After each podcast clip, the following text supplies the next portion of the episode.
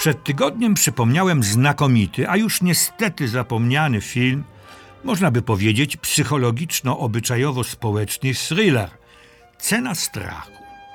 Dzisiaj o jego twórcy Henri Georges Clouzocie, niezwykłej osobowości francuskiego i światowego kina. Z okazji Ceny strachu, która została nagrodzona nie tylko najwyższymi nagrodami w Cannes i Berlinie, ale obiegła triumfalnie, dosłownie ekrany całego świata, porównywano dwóch mistrzów maksymalnego napięcia: Alfreda Hitchcocka i Henri Clouzota. O pierwszym pisano, że lubował on się przede wszystkim w napięciu czystym zabarwionym często psychopatologicznie, a czasami żartobliwie. Natomiast drugi, czyli Clouseau, bohater naszej dzisiejszej opowieści, miał w swych filmach skłonności raczej psychologiczno-obyczajowo-społeczne. Tak czy inaczej, urodził się 20 listopada 1907 roku w New York, średniej wielkości mieście w zachodniej Francji. Ciekawostka. Niedaleko Niort znajduje się najwyższy we Francji maszt radiowy, liczący 330 metrów. Nie ma to rzecz jasna nic wspólnego z naszym bohaterem.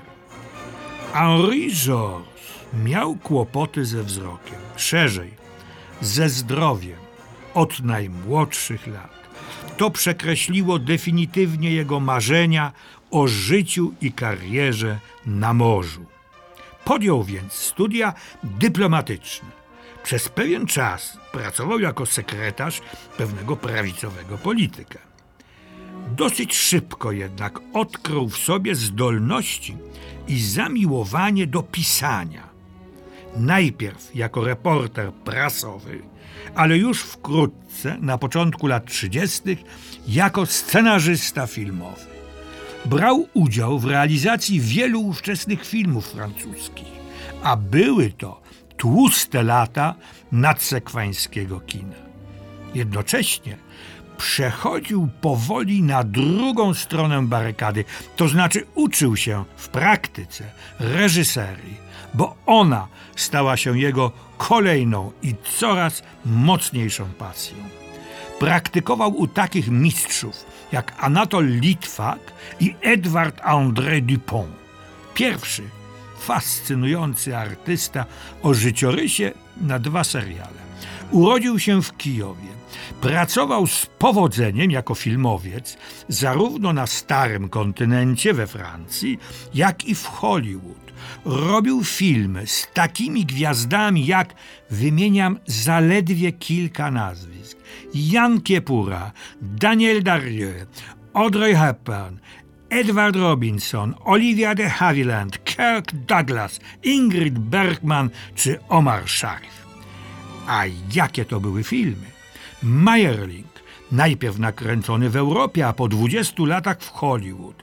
Antyhitlerowskie, zeznanie szpiega i hitlerowski szpieg. Kłębowisko żmi, nagroda w Wenecji. Anastazja, Oscar dla Ingrid Bergman, czy Noc Generałów.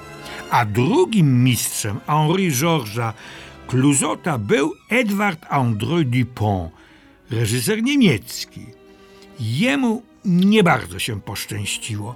Uważany jest, no i słusznie, za reżysera jednego filmu. Ten film, Varieté, z roku 1925 opowiada o życiu, konfliktach, tragediach cyrkowców. Główną rolę gra Emil Jannings, znakomity aktor i znakomita to rola. Przeszła do historii kina. O filmie pisano po latach. Film ten dzięki obrazowej narracji, świetnej pracy kamery i montażowi należy do czołowych osiągnięć niemego kina niemieckiego. Więc miał się Henri Georges Clouzot u kogo uczyć i się nauczył. Niestety jego kulejące zdrowie krzyżowało mu twórcze i życiowe plany.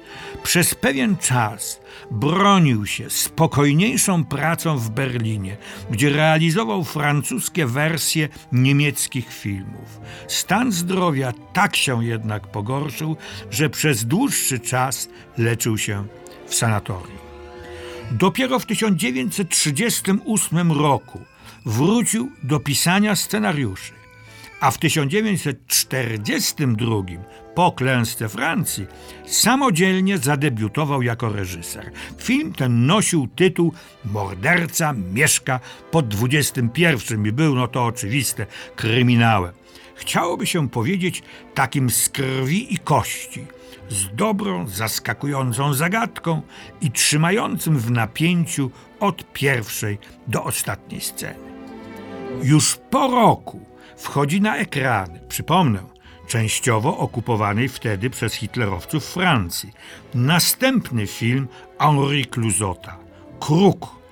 Obraz, jak na tamte czasy, szokujący. Sportretowana zostaje bez taryfy ulgowej i litości małomiasteczkowa społeczność, którą w stan wrzenia wprawiają anonimy niejakiego kruka, który demaskuje wszelkie popełniane przez pozornie spokojnych, uczciwych i bogobojnych mieszkańców, aktualnie i w przeszłości niegodziwości, świństwa, łajdactwa. Jak to jednak zwykle w takich okolicznościach bywa, mieszkańcy nie starają się ustosunkować do tych skądinąd słusznych zarzutów, tylko no, znamy to i z dzisiejszych czasów, gwałtownie szukają kogoś, na kogo można by zrzucić całą odpowiedzialność za swoje grzechy i przewinienia. Film ten wyprodukowała firma kierowana przez Niemców, więc niektórzy uznali go za antyfrancuski, tendencyjny, wręcz zdradziecki. Kiedy wojna się skończyła, zakazali Kluzotowi realizacji filmów przez sześć miesięcy. On milczał przez dwa lata. Ale film Kruk był również, niezależnie od całej awantury wokół niego, jak to słusznie napisano, pesymistyczną analizą ludzkiej natury – opanowanej przez destrukcyjne żądze i popędy, był dziełem otwierającym kolejny rozdział francuskiego filmu noir, filmu czarnego, w którym najsilniej będą ujawniać się echa psychoanalizy i egzystencjalizmu. Ale o tym za tydzień.